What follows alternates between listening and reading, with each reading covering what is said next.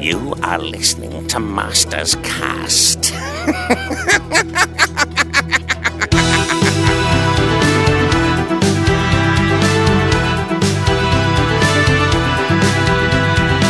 This is Master's Cast, the first He-Man and She-Ra podcast, episode number 50 for Sunday, November 11th, 2012.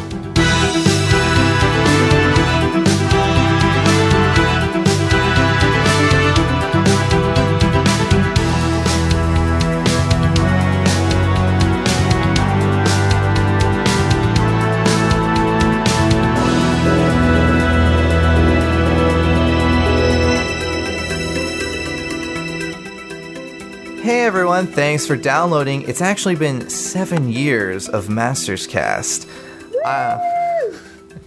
I'm John Callis, also known as The Shadow. I'm Katie Carty-Hiley, also known as Rainbow Bright. I am Martin Penny. Oh, sorry. Oh, no. I can't remember the order. It changes every time. It's all good. Go ahead, Martin. I am... Who am I? I am Martin Penny, known as Wacky Martin. I am Leanne Hanna, also known as Stratosmacka. And I'm Josh de Lioncourt, also known as Lioncourt, who's got it easier than anybody because he just waits until everyone else is done to say his name. I just blame it on all the champagne we've been drinking because it's our 7-year anniversary. Been doing this for a long time. Oh, I feel super old right now. I was in my 20s when we started this. Oh, we were just babes. And John's Shadow still is in his 20s. Yeah. Yes, Martin and I are the youngins. We're still in our 20s. But I'm for now. I'm only a smidgen away. You don't have long. I don't have long. No. So if anyone would like to get us a gift. The 7th anniversary traditional materials are copper and wool, and the modern materials are brass and desk sets. I could use a new computer desk. I could too, actually. I could do with a new chair. Oh. Well, they could get. Well, it does say desk set. I would say a chair would come with that. Ah, but I don't need the desk. Well, you give me the desk, and you can keep the chair because I don't need the chair, and we can, save our listeners some money. That sounds very reasonable. Except that they have to ship the chair to the UK, which might be more expensive depending on where they're located. Don't tell them that. They probably have cooler chairs in the UK, so. I feel that they would be more advanced. Over there, ship a desk over here. No, I'm saying they could buy it maybe separately. Oh, there you go. There you go. I'm just, well, just a theory. On a giant throne, so that could be taken so many wrong ways.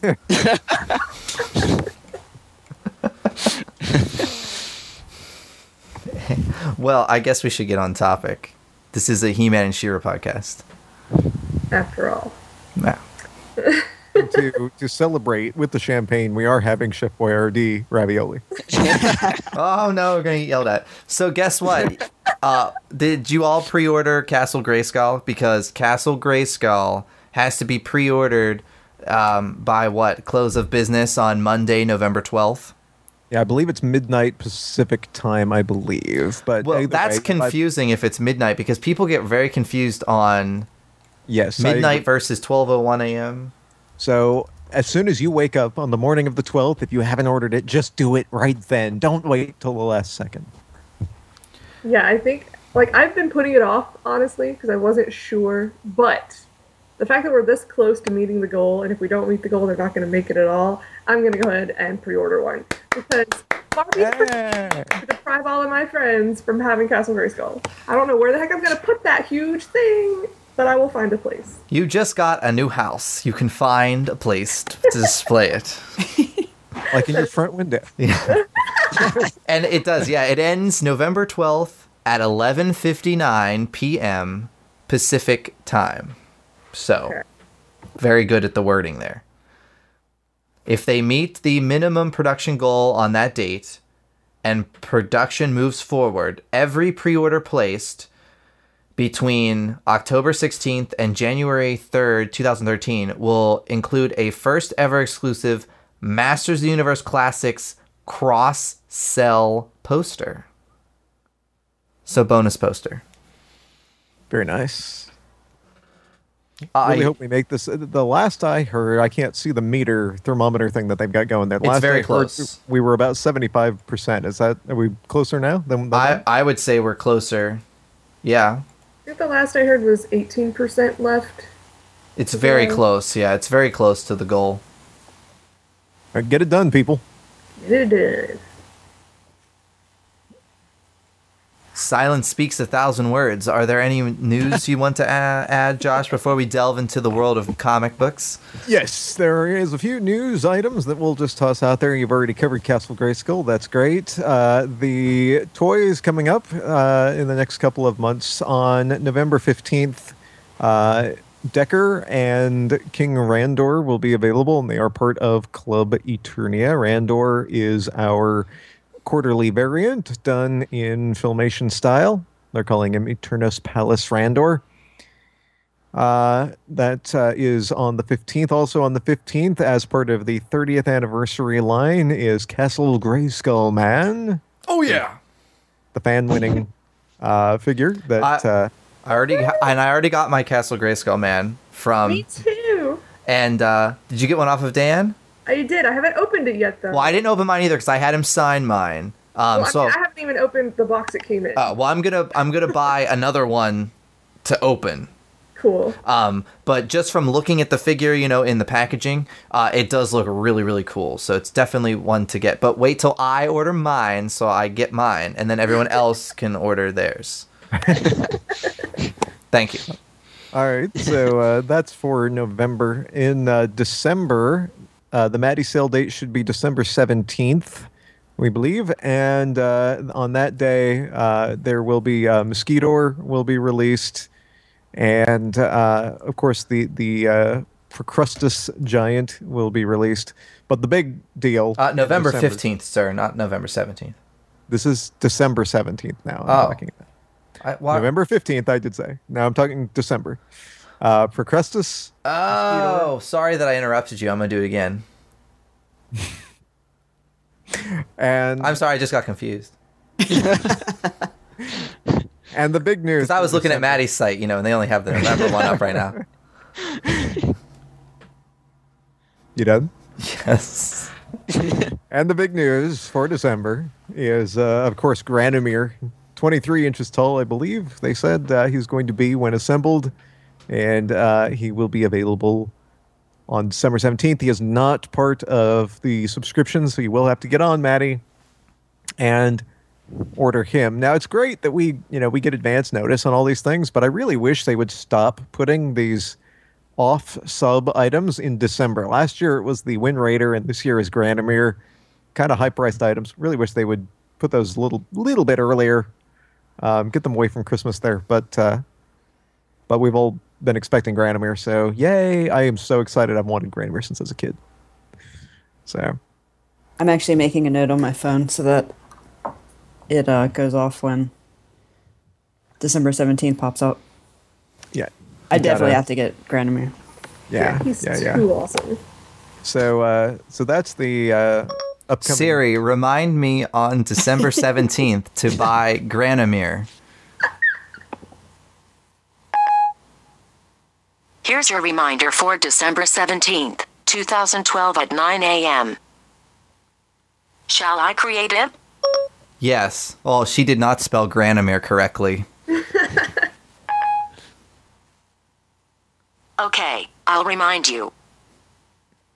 All right, proceed with the podcast. All right. So there's that. Also, recently for iPhone and iPad, there has been released an official Masters of the Universe game, video game. He-Man, the most powerful game in the universe, they're calling it. And it works on both of those devices and from all accounts is pretty good. I believe it is 99 cents on the iOS App Store for those devices. So definitely check that out and support the brand.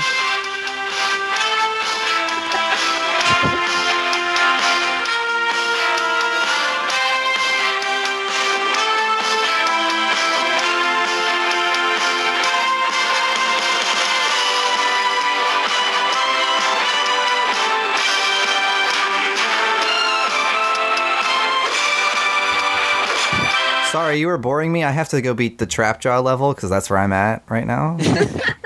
They definitely were going for a Filmation vibe with the soundtrack of this game. Yeah, I purchased it the day it came out, and I have not taken the time to play it yet.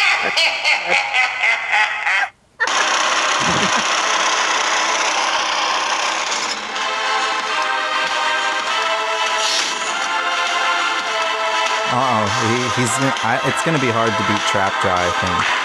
He's got this big thing, and it just, like, drops on you. Oh! Ooh, I got some gems. Oh. That's not good.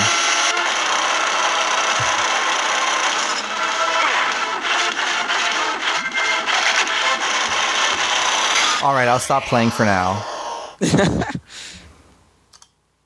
So there you go, a little preview of the audio from the game. That's what I experience, people, when I'm trying to play the game. So there you go. In December, also, we talked in the last episode about the 30th anniversary DVD set. That includes 22 discs with 130 episodes of the original Filmation series, all 39 episodes of the Mike Young 2000X series, and 20 episodes of the best episodes from the New Adventures series in a 3D Castle Grayskull box with lots of extras. We do have an official release date for that now, which is December 18th. So another Christmas purchase. Yes, and if anyone would like to purchase that for me, please feel free. And I think that's about it for any new news since the last time we talked, Shadow. Sounds good to me. Except for the comics that we're going to talk about, I guess. Exactly. Yeah. So should we talk about... How about we do Trapjaw first? Because it's the shortest one. Yeah. He lost his jaw. I kind of felt a little bad for him. What? I'm the only one with compassion for evil-ish people?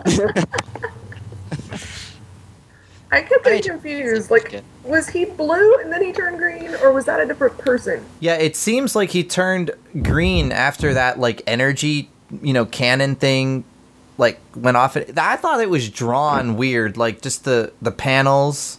It was like kind of confusing. Yeah, like, points.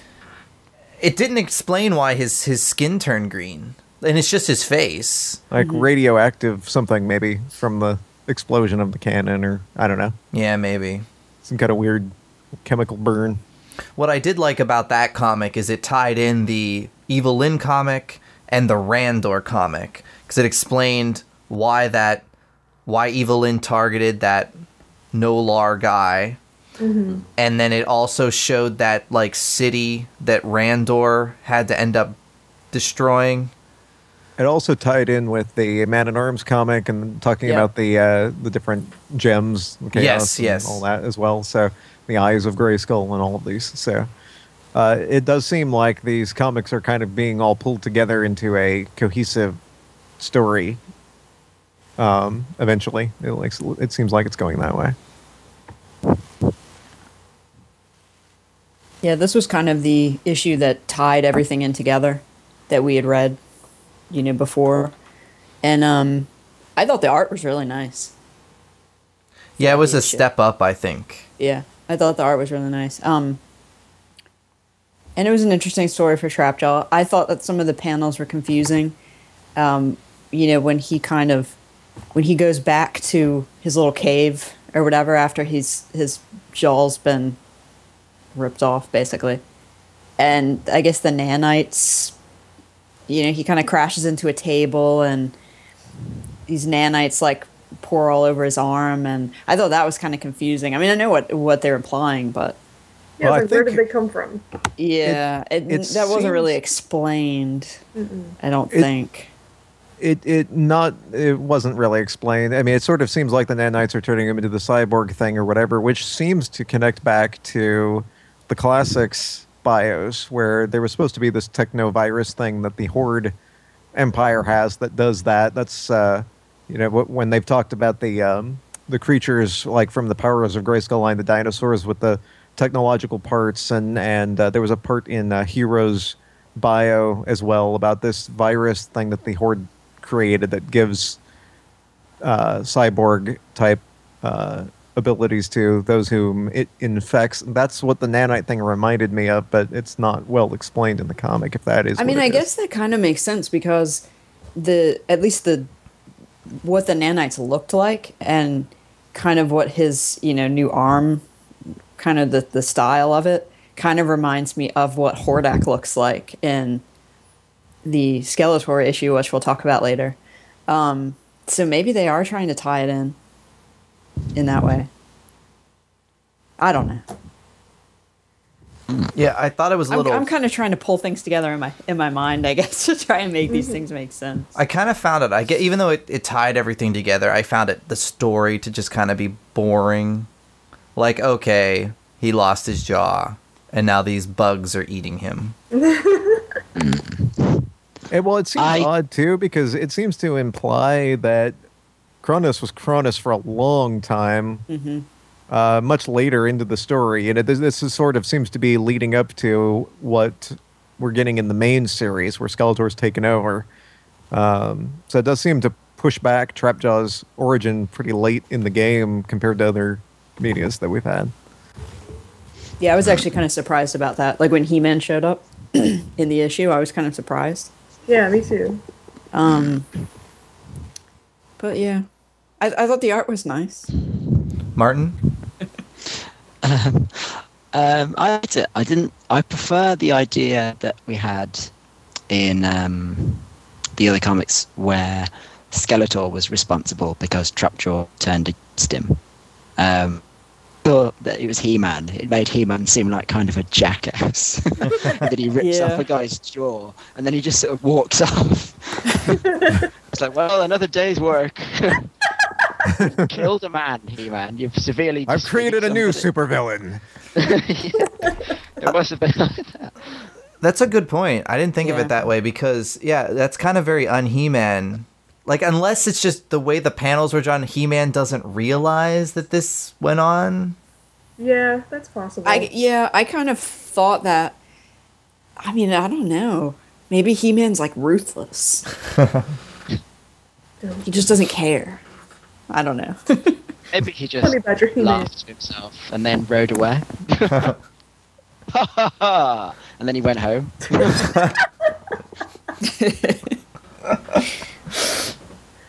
And I was impressed that, other than the very first image in the comic, there wasn't a lot of needless blood.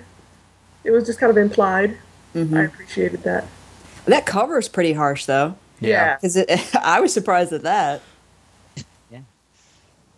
Was this the first? I'm trying to remember. I can't think of another thing. In all of these DC comics now, we've gotten between the digital and the printed comics, we've gotten quite a few issues now since they started doing this. Was this not the first real look at He-Man doing anything that we've seen glimpses of He-Man and flashbacks and whatever, but I think this was the first time we've actually seen He-Man really doing much outside of that little breaking news thing in the Evil-Lyn comic, which I don't really count. Yeah. This is the first time we've really seen him involved in the story, really. We've seen Adam, of course, but He-Man himself, this is our first sort of look at... Which kind of parallels, again, I know, like, people had issues before with using elements that we're more familiar with in the She-Ra storyline and integrating it into the He-Man storyline. That kind of plays into that, where in the She-Ra series, it's a couple episodes before we were ever introduced to She-Ra. We follow Adora along. Same kind of principle with this. We're following Adam along, really, not He-Man. Dun, dun, dun. So moving along, I guess. Not a lot to say about the Trapjaw issue in general. we'll go to issue 3 of the main miniseries, He-Man and the Masters of the Universe, which you can get digitally or in print. Trapjaw was digital only and called Masters of the Universe. Issue 3 of He-Man and the Masters of the Universe has is a Merman-centered plot line. And what I liked... Woo!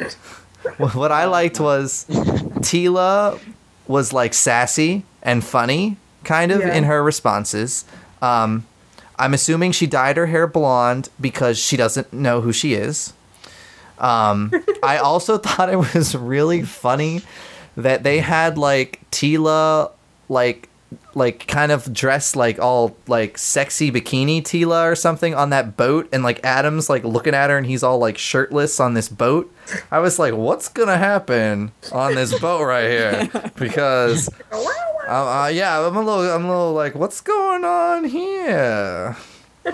But, you know, then Zor showed up and just ruined everything. Well, Adam did say he was distracted at one point. He did. He did in one of the panels. Yeah. He was like, oh, sorry, I got distracted. I will say I do like what you were just saying with Teela's personality in this one. It reminded me a lot of how she was portrayed in the Mike Young series. And even from time to time in the Filmation series, I liked the banter back and forth that they had. It was pretty well written and definitely amusing in this. It definitely got kind of the brother-sister banter going on. Yeah, two people that grow up together kind of thing. Okay, I'll say something. I was going to hear somebody else. I really liked Merman with a tail. He had a tail in this. I thought that was actually kind of neat. Yeah. I mean, it fit, you know? And I thought he looked kind of badass. He was very on, like he definitely, Merman had a better personality or, how do I want to say this? He wasn't as cartoony. Yes, he wasn't as cartoony. He was kind of more of like a badass villain. Yeah. So wait a minute though, because I'm trying to picture this. So does he? I mean, does he have his legs and a tail, or was he like switching back and forth? Or okay. Yeah. That's hard for me to picture. I can see how it could work, though. Yeah, it was kind of like a I don't have the comic in front of me. Yeah, he just, I mean, it was him, like Merman, but then he just had a tail. Like this big, like, lizard kind of looking tail. It was kind of neat. But yeah, my favorite thing about the comic was the banter back and forth between Adam and Teela. Yeah. Which I thought was really good. And then I liked Merman. I thought he was good. And I mean, Teela was badass on it. I mean, Adam did some stuff, but Teela was the one kind of taking care of business. And Merman was really powerful, you know, I thought they did a good job with showing that and showing, you know, how he can command the seas and, you know, the creatures and things. So I thought he was the biggest threat that they've shown so far. Mm-hmm. More also, so than Trapjaw or Beastman. Also got our first look at the Sorceress as well. Oh, yeah, I forgot about that. Yeah, being held captive by Skeletor and how he's sort of trying to get information and such from her, and she's resisting, and the ways in which he's torturing her and that kind of thing. Really well done. The villains have been really well portrayed in this series. I'm actually really happy with the direction they took with this story. I think it's something new and fresh, and it's very well written to this point. Well, what I liked about that was, so he realizes that the sword isn't the source of the power, but that it's Castle Grayskull. Like, that I thought was a little stupid because Skeletor's always wanted Castle Grayskull. I don't remember him, you know, ever saying, I must have He-Man's sword, except in the movie, the live-action movie. But what I like is he has Castle Grayskull, and he can't figure out how to obtain the power. Right. Which is why he's keeping the Sorceress, you know, around and force feeding her and everything, because he can't figure out how to channel the power. So I think that I like that aspect where he's like, okay, I have the castle. Now what do I do? I love the bit where he was talking about force feeding her. The last line of that page was, "Don't try and keep it down this time, sorceress." Yeah. That was awesome.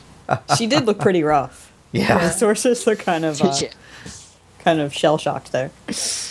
And I still don't understand why her new look has to be like, you know, she's got like this opening that goes all the way down to like her navel, and it's like, come on. Right. Like, but I don't know, you know, whatever. When they were torturing her or whatever, but no, it was like that before, wasn't it? Yeah, it was. Yeah. Yeah. It's just every time I see it, it's just jarring, I guess. Yeah. Well, I'm glad that you pointed out Merman with a tail. I did not notice the tail when I was reading it. The tail I didn't. Was like the best thing about this comic. And now I know. I'm looking at it now, and I'm like, it actually does enhance his look, I think. Yeah. I also loved how well-spoken he was. He was really classic gentlemanly man, as opposed to, like, I couldn't imagine him speaking with this sort of comical, gargly voice that they've always given him in the past. Mm-hmm. Yes, when I read this to Josh, and I tried to do a merman voice, and just for fun. And what was it? The first one was Kermit the Frog. Kermit the Frog. And what was the second one? The second one was it was if Kermit the Frog and what was it? Trying to remember now. If Kermit the Frog and Yoda had made it, that's what it was. It was not good. I clearly cannot do a merman voice. Oh, and now Prince Adam. Well, Adam knows he was a prince. Yes, Merman called him Prince Adam. And when he said the whole thing about him being also He-Man, did he say that right in front of Teela? I think she might have been in the water at that point. Oh, okay. Because she kind of got thrown into the water by that octopus thing. Mm-hmm. He doesn't sort of spell it, though, does he? He says He-Man is dead or something. Yeah, that's true. So we can put it together, but it might be a bit confusing for them. Yeah, because I don't think... Does Adam really understand that he was He-Man? He doesn't really understand that either, because I think they keep referring to He-Man being dead. Mm. But I think it goes over his head, like he's not sure what they're talking about. I don't think he knows who He-Man was or is at all, but there was someone named that. When they say that, it's just, whatever, I don't know what you're talking about sort of thing. Mm. Very, very well done series so far. Yeah, I was kind of concerned because the writers switched or after the first issue, and I was kind of concerned that maybe it might be kind of jarring or go downhill from here, but I've still been enjoying it. Oh yeah, I think it actually improved, even though I liked the first issue. Issues 2 and 3 I thought were actually a lot stronger story-wise. Yeah, especially 3. This new one I thought was the strongest out of all of them. I'd agree with that as well. Mm-hmm. So, are we ready to move on to the origins? Of Skeletor. Yeah. Dun, dun, dun. So yes, I finished it while we were talking. So this is yet another separate series available in print and digital. And it looks like confused enough already. Exactly. Now this one, it seems like the actual title of the series is Masters of the Universe: Origins of Eternia. Right, and there is going to be one of He-Man on January 31st, I believe, is the date. And so this one is number 1, and is called The Origin of Skeletor. That was not my Skeletor voice. That was just a inflection. I was wondering. Yeah, no. Skeletor. I'd have to guess. Skeletor at age 80. Yes. Yes, I'm a very old Skeletor. Him and Hordak sitting in the park, you know, playing checkers or whatever. So, some things I would like to ask you guys about this one, because I was confused. Who is that horde dude that little baby Randor and little baby Keldor, as I call them, because you're just so cute, cuties. They're like 12 years old or whatever. Yeah. Is that because like they? It's like they implied that it's not Hordak. Right. But then I'm thinking it was Hordak, like halfway through the issue. Like it was so confusing with the flashbacks and the real time, and I thought it was just a minion or something. Just like a minion. Yeah. Yeah. Because what made me think it could be Hordak was when he slashed him, you know, on the arm. Like, I thought that maybe, like, that damaged his arm, and that's why he ended up having his, you know, transforming thing. But, I mean, this guy obviously looks nothing like Hordak when we see Hordak later in the issue. So, yeah. I don't know. I just had wondered your opinion. I would have hoped that if it was Hordak, he would have been able to deal with two kids. Yeah, that's true. Yeah, true. It doesn't bode well for his future conquest when it can be taken down so easily. Yeah. I don't know, though. Maybe it was, like, part of his plan to, like, get to Keldor. I don't know. You never know. Well, wasn't he after Randor? Didn't it sound like he was after Randor, not Keldor? Yeah, yeah. Yeah, I don't know. You know, Hordak's crafty. Maybe that's all part of the master plan. Well, you know, what I'm thinking, too, is I love the parallel here, right? So Hordak sends one of his minions, say, to come and seemingly kidnap Randor. Very reminiscent of the Secret of the Sword. Later on, he comes back like, well, I couldn't trust my minion to do this last time. I'm going to kidnap the heirs to the Eternian throne or whatever. Seems to me to kind of foreshadow the events that we are familiar with in Secret of the Sword. Mm-hmm. Mm. Yeah, that's a good point. Like, Hordak has always been trying to get someone... Because one thing that always bothered me about Secret of the Sword was when the Sorceress is retelling the story of the kidnapping, and she says... you know, Hordak knew that you were both destined for something special, though he did not know exactly what. He seems to forget that, you know, through the rest of the series. Because to me, like, Hordak should be able to put this all together. They're both meant for something special. She has this sword that's turning her. New warrior woman shows up and steals sword. Adora is now a rebel. Oh, something special. Boom, there you go. But in any case... It's nice that if they are trying to do that, that they're kind of rooting this in history. Like, Hordak's always been trying to do this. Go ahead. Sorry, maybe he mistook the... maybe he knew that it was, like, brothers or something, or children of the royal... And he mistook Keldor for Adora and Adam. And he got it too early. That would be interesting, actually. He's trying to find the heirs that are going to be destined for something. Yeah. Yeah. Was a generation too early. That's actually not a bad concept. Martin, you should get hired for this. That would actually make a lot of sense. Particularly as to why he keeps trying, assuming he tries again 20 years later. So at this point, it's hard... If you think about the Mike Young canon, or I guess even like the bios on the classic toys, I guess Hordak's in Despondos or wherever right now. Right, and Etheria is in Despondos. Okay. According to the classics bios, if I'm remembering correctly. Because it's obvious that when Hordak gets to Keldor with his umbilical cord, that... Took me a minute. that Hordak's already in another dimension. Yeah. And yeah. Do any of you have any idea why Hordak looks like Sigourney Weaver is the only one that can come and destroy him? Yeah, I'm not a fan of the new Hordak design. I actually made 3 notes and I told you this, John, when I first read the comic. That was note number 3. Was that I really did not like this new Hordak design because he looks like something out of Alien, the Alien films. It's like a huge gremlin to me. That could work too. I mean, he just I don't know what they're doing with that. But number 1 for me for this, I actually did like the art. And I liked that when during the flashbacks, the art was black and white with there was very little color.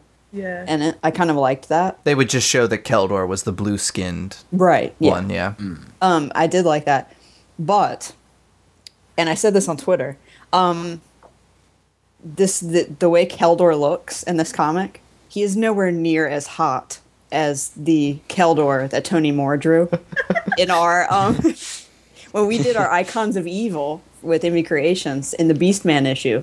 Tony Moore drew that issue. And Keldor was in it. And Keldor was freaking hot. I mean, he was smoking. So that's my Keldor. But I gave Tony a shout out. I said, man, this Keldor is nowhere near as hot as your Keldor. They did make him very kind of wimpy. Like, they tried to play on the whole stereotype, like, the smart, intellectual one has no muscle, type. Yeah, he was kind of thin and emo looking. Yes, very emo. Yes, he looks like the kid from Terminator 2. Well, so we got Terminator, we got Gremlins, we got Aliens. Yeah.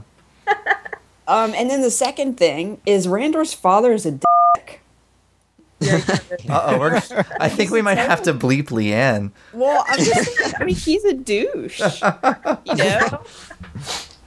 It's like he immediately he doesn't listen to anything Randor says. He doesn't care about Keldor.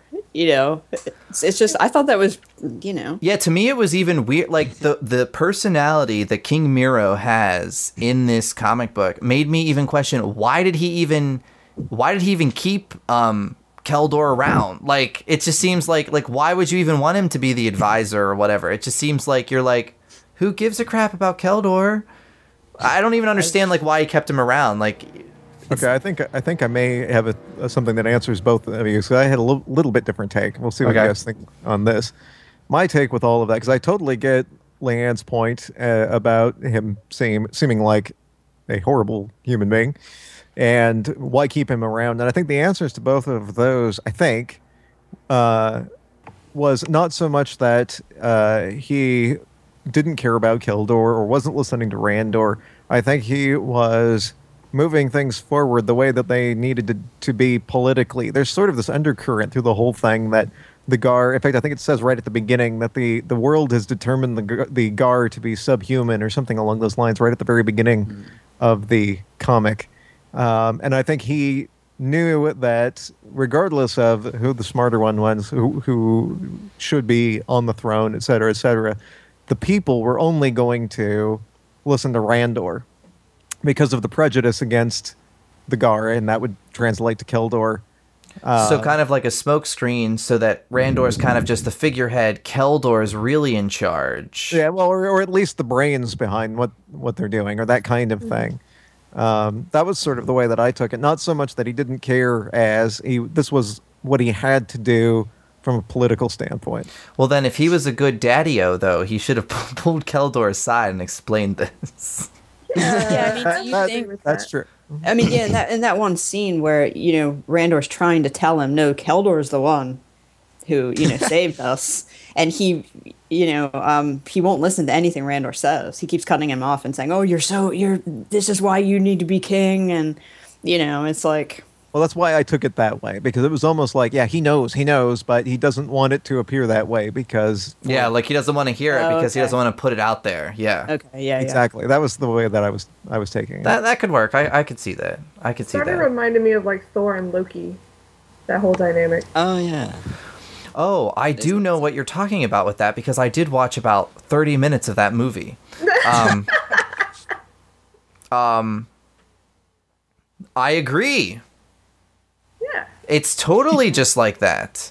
He even kind of looks like that guy, or the guy that played him in the movie. Mm-hmm. Interesting. I found the whole scene where Moira keeps cutting everybody off to be hilarious, by the way. They walk in, he's just like, well done, Randor. I said, actually, Dad, it was Keldor. Yep, another job well done by Randor. But Dad, yep, another job well done. Well, I, of course, was very happy that they kept that Hordak turns Keldor into Skeletor.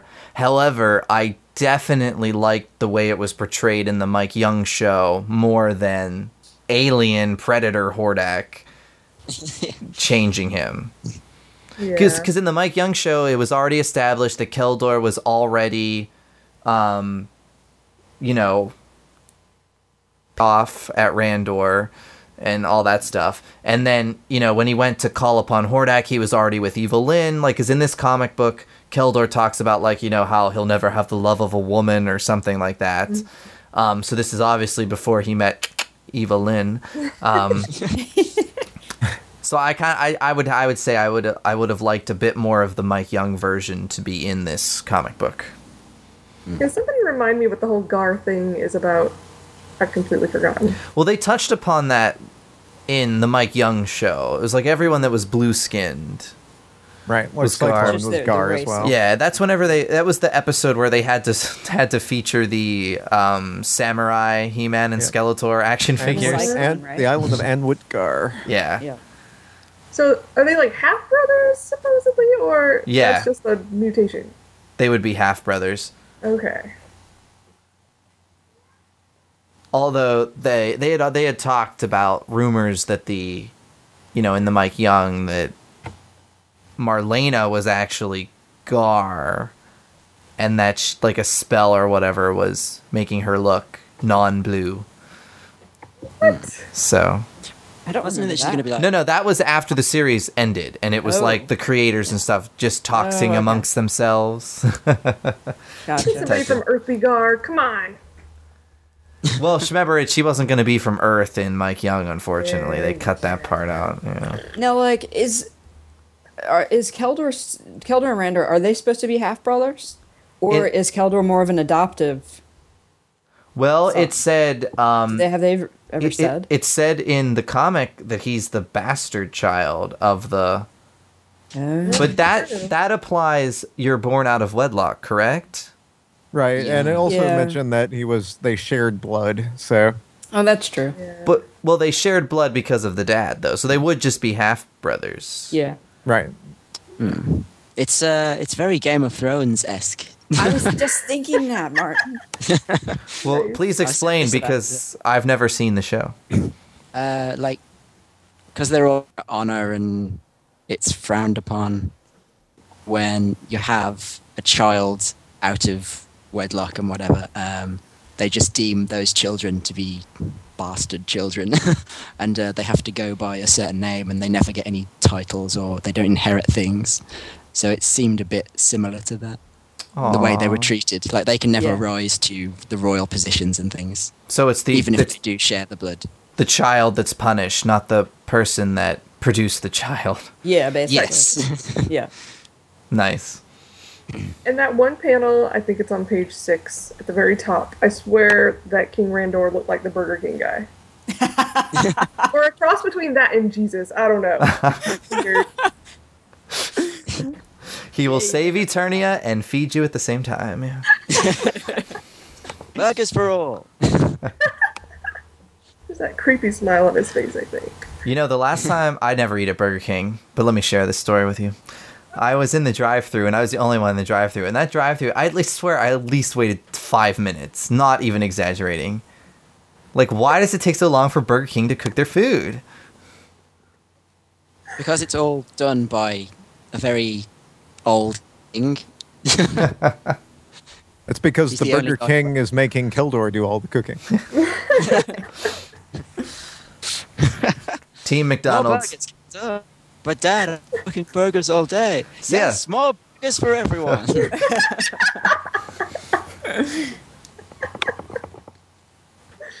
Oh my. One thing that I wish that they had done, and they only implied it, because, you know, the very first page you see Keldor has the acid or whatever all over his face. Mm-hmm. But I would have liked to have seen, I mean, they imply that, you know, he's betrayed Randor and everything, and he started this war, but you don't actually see it or how it happened. And I kind of would have liked to have seen that. Yeah, like, I was confused. Did he get, like, did a chunk of the building, blow off and, like, scorn his face? Like yeah, they didn't say. It didn't say how it actually happened. Yeah, it's interesting. They didn't focus on that part of it. Was the death type character? Was that supposed to be also sort of a reference back to the classic Bios where that's like the Demo Man type thing that he gets melded with? Or that was also a little bit... That interlude where he's supposed to be talking with death because he's dying seemed a little bit strange as well. Yeah, I thought that might be just like a hallucination because he keeps going through all those flashbacks. Yeah, I thought it was a hallucination. But it was supposed to imply that he was dying because he was, you know, talking to death. Or, yeah. In general, I mean, it's an okay origin. I think Mike Young actually did a lot better job with it, even though I have some issues with how Mike Young handled Keldor's backstory as well. I think it was a little bit more compelling anyway. Now I'm hungry.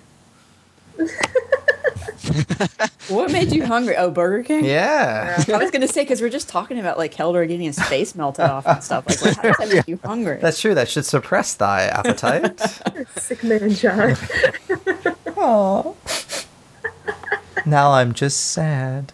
In general, though, with these comics, it's nice to see some new takes on these stories and backgrounds and things, whether we like everything they're doing or not. It is nice to see kind of some new mythos added to the canon rather than rehashing. That's one thing with the classics bios, whether you like them or not. For the most part, they're just rehashing what we already had and trying to make them work together. And with these, we're actually getting something new to chew on, which I think is kind of nice. Yeah. I mean, and it's kind of breathing new life into it. And we can have these discussions about it and see. Maybe now when I go and read the Keldor issue again, maybe I'll think that Mira wasn't a dick because of what Josh has said. I'll look at it from that perspective and say, hey, maybe he, you know. I want them now to do now that you guys had that big discussion earlier too, I want them to do a Merman quarterly variant with the tail. Yeah. I am all for that. Ooh, I think that would be really cool. That'd be awesome. You have like a tail accessory or something. You can like add on if you want. Yeah, it'll probably have to be like what, like maybe like a belt or something that would have a tail on it. That. So I'm trying to think, how would they add it to the... Well, they could do, I was thinking more, they could reuse parts, use something like that. I don't know what the tail looks like, obviously, in the thing, but we've gotten tails already for Whiplash and Rattlor, so I don't know if there's parts there that they can reuse, but something along those lines. I think like the tail at the end of it had like fins coming off it or something. Yeah, like a couple fins. Like I'm trying to think of how it looked. But they could do something like a different back piece. Like, for example, Clawful and Buzzoff and a couple of other ones all have those plugs in the back where the tail or the shell in Clawful's case or whatever plugs in. They're all kind of the same and interchangeable. They used that back with a merman figure and then just sculpted a tail to stick on that kind of extended downward from there with the fins and things. They could do something like that without a lot of new parts. That'd be awesome.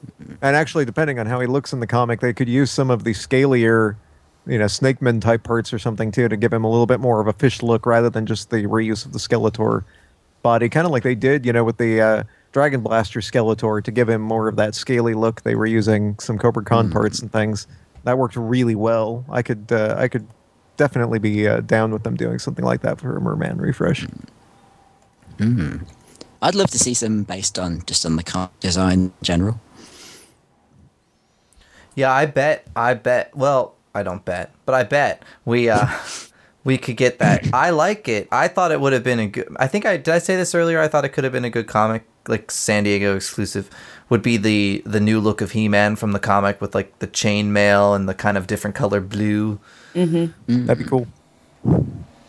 I still think their exclusive this year was a mistake, so something like that next year would be a good move.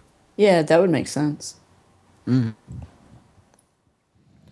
I just say something? This is sort of on topic because King Randor was in that comic, but I just realized that King Randor's Filmation figure in Matty that comes out this month, he comes with like one of those gold like cups.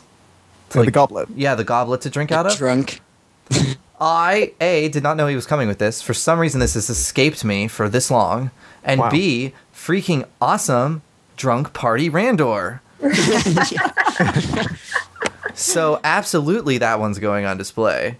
It's the chalice from the palace, which has the brew that is true. Awesome reference. I don't know how many people actually get that reference other than Katie. But I don't, so what is it from? But it was funny. Wonderful, wonderful movie called The Court Jester, which is one of my all-time favorite comedy movies. Mine too. Danny Kaye is awesome.